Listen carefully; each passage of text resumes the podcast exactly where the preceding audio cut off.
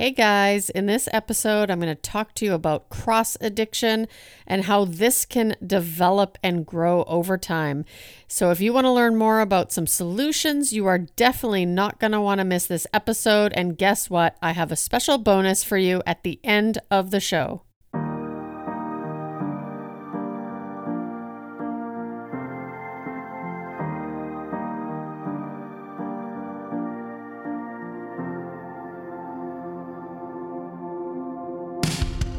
When we recover, we are returning to a normal state of health, mind, or strength. We begin the process of regaining control over something that was lost. Welcome to the Road Beyond Recovery podcast, and my name is Tamar, your host. Have you ever felt like you were meant for more?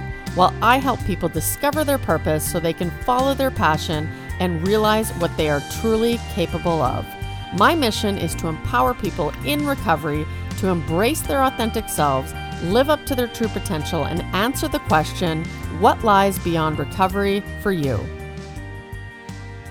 Thanks for tuning in today. Welcome to the Road Beyond Recovery podcast. And my name is Tamar, your host. Now, before we get into today's episode, I wanted to let you know about a referral program that I have. So if you head on over to www.refer.fm forward slash recovery, if you refer five friends, you can get a free discovery coaching call with me.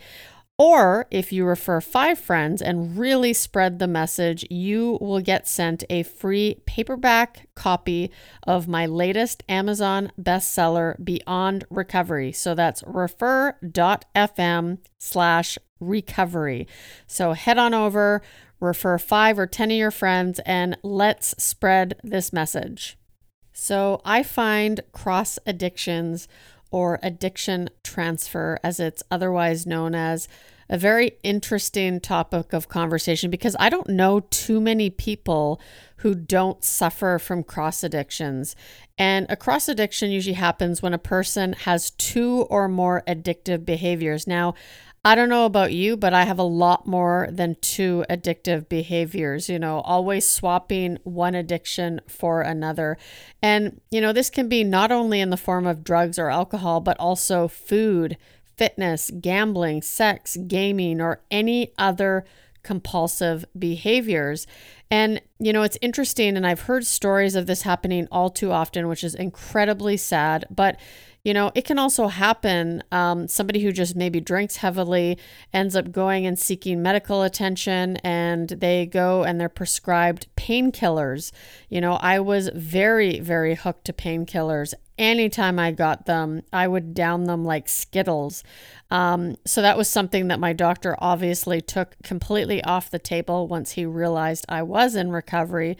But I've also heard other instances of, you know, people actually going for dental surgery, never having problems with addiction before, and literally being um, prescribed painkillers, very heavy duty painkillers, and uh, in the end becoming heroin addicts. So it's a slippery slope. Um, I mean, basically, you know, humans can get addicted to anything that gives us pleasure. And let's be honest, there's a lot of things out there that can give us a lot of pleasure. So, obviously, my experience started with alcohol and then it progressed into drugs, food, relationships, pretty much anything else. And I've also heard it the other way around, though. I actually had met someone a while back who her addiction started with food. And then um, when she ended up, you know, getting help for her her food addiction, they had warned her about cross addictions and what that meant and what that might look like and it actually her addiction progressed into alcoholism which is really interesting because my experience was the complete other way around. So you know it really um, you know humans can get addicted to anything that gives us pleasure. I'll say that again because i think that is so incredibly true. I think one of the other things that having those cross addictions did for me was it also allowed me to justify that I didn't have a problem in the first place because I would just swap addictions. I would go from one thing to another. So, you know, for an example, dr- alcohol was always something that was pretty consistent in my life, but drug use was very off and on. And so, you know, if I if I got off the hard drugs and I went back to only alcohol, I would justify that I wasn't an addict, right? But I was just using a different type of drug. It was, you know, the same thing basically, but I was just swapping one for another. So, it really just allowed me to make these uh, these basically this justification that I didn't actually have a problem because if I did, why did I stop doing that, right? So I think I used that for a long time. And then I remember after I got sober, I actually swapped alcohol for fitness, you know, and before I even got sober, I had, you know, started working out 6 7 days a week because I really believed that if I fixed how I looked on the outside because I was 215 pounds, that it would naturally heal the turmoil that I was facing on the inside. Now, I know that was absolutely not true, but that's where my head was at, right? Um, but of course, you know, I went all in on that again, you know, and I swapped one addiction for another. I went six, seven days a week to the gym. I ate chicken, broccoli, and rice for dinner almost every night, except for one meal per week. And I did that religiously for almost a year straight, right? I went all in into another addiction and I was obsessed with it, you know, until I was exhausted. And I was really exhausted at the end of that year. And I let up, of course, and that led to complacency. And of course, that's where the food kicked in again because I had deprived myself for so long that I just needed a break. I was exhausted and I went right back to my old behaviors with food. Another area that this has become really apparent in lately, which is interesting because I'm reading a book right now by a gentleman I'm going to be having on the show soon. And it talks about becoming addicted to entrepreneurship. And, you know, I have been officially running my coaching business for about a year now. And, you know, I started off and things got busier and busier. And of course, I had the podcast and a full time job and I managed to do it all. You know, I'd get up at 3:34 in the morning and I'd work till about quarter to seven, get ready, go to work. At four o'clock, I'd be at it again. And you know, I always always tried to get it to bed early, um, but it was a very long day, and I did this consistently. And I loved getting up that early because I honestly loved living my purpose, right? When I woke up and, and doing the things that I enjoyed, it was a rush, but it also became an addiction.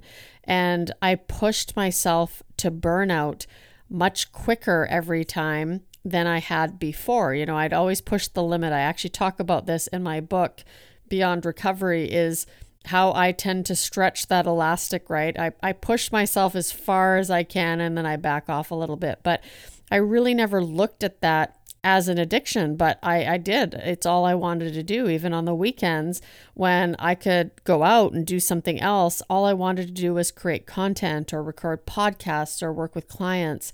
And so, you know, it's always good to have that healthy balance. And it's all, always good, I think, to recognize when those addictive behaviors start again when you can't seem to stop them, when they start to consume your whole life and you start to get this massive imbalance in other areas of your life.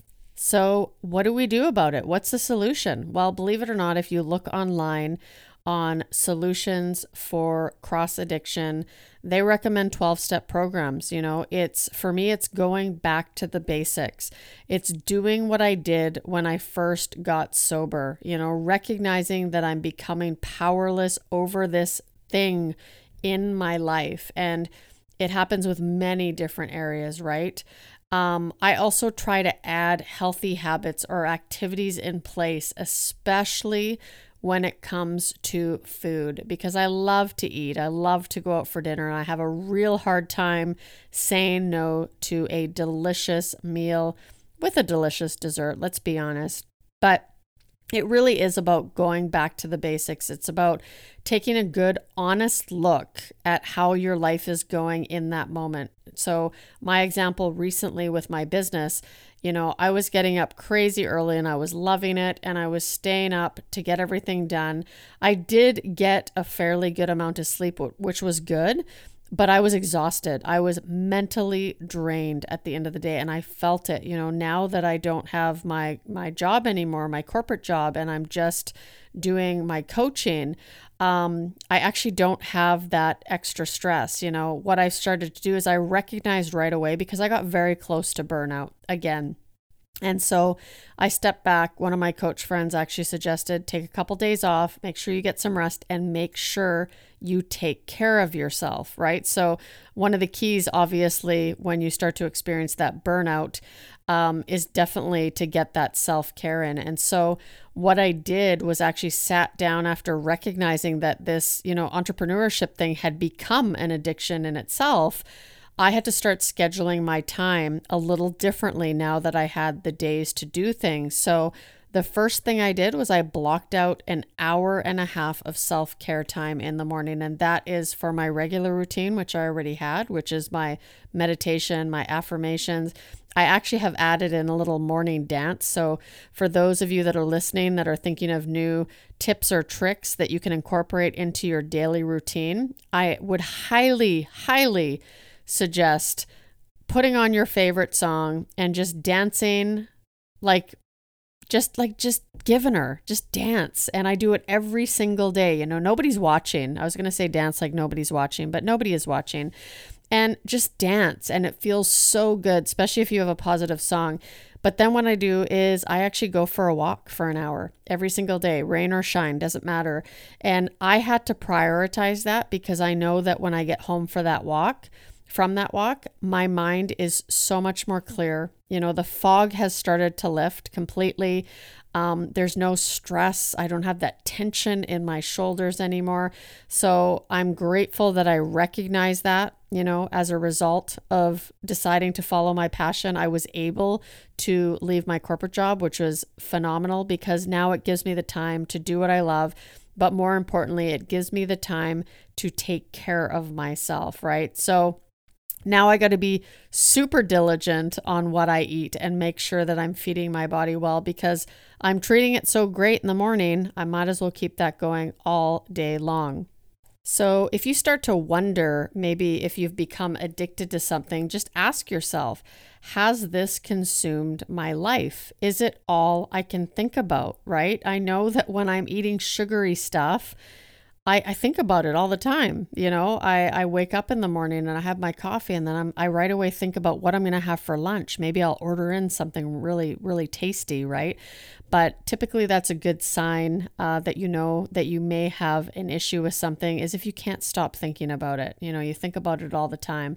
So uh, that's a good starting point. And then just admitting that there might be a problem that is also an incredibly good solution. And then starting to replace that negative habit or addiction with something a little bit more healthy. Now, if you're looking to discover your purpose, you know, if you're looking for a little bit of extra in there, and this helps, guys. I mean, I know that for myself, um, since I've discovered my purpose, um, I'm much more focused. You know, I have a lot more clear direction of where is I want to go. So I'm filling my day up with things that I love doing. But if you are looking for more purpose, make sure you come check out one of my live Purpose to Empowerment weekly webinars. They're absolutely free.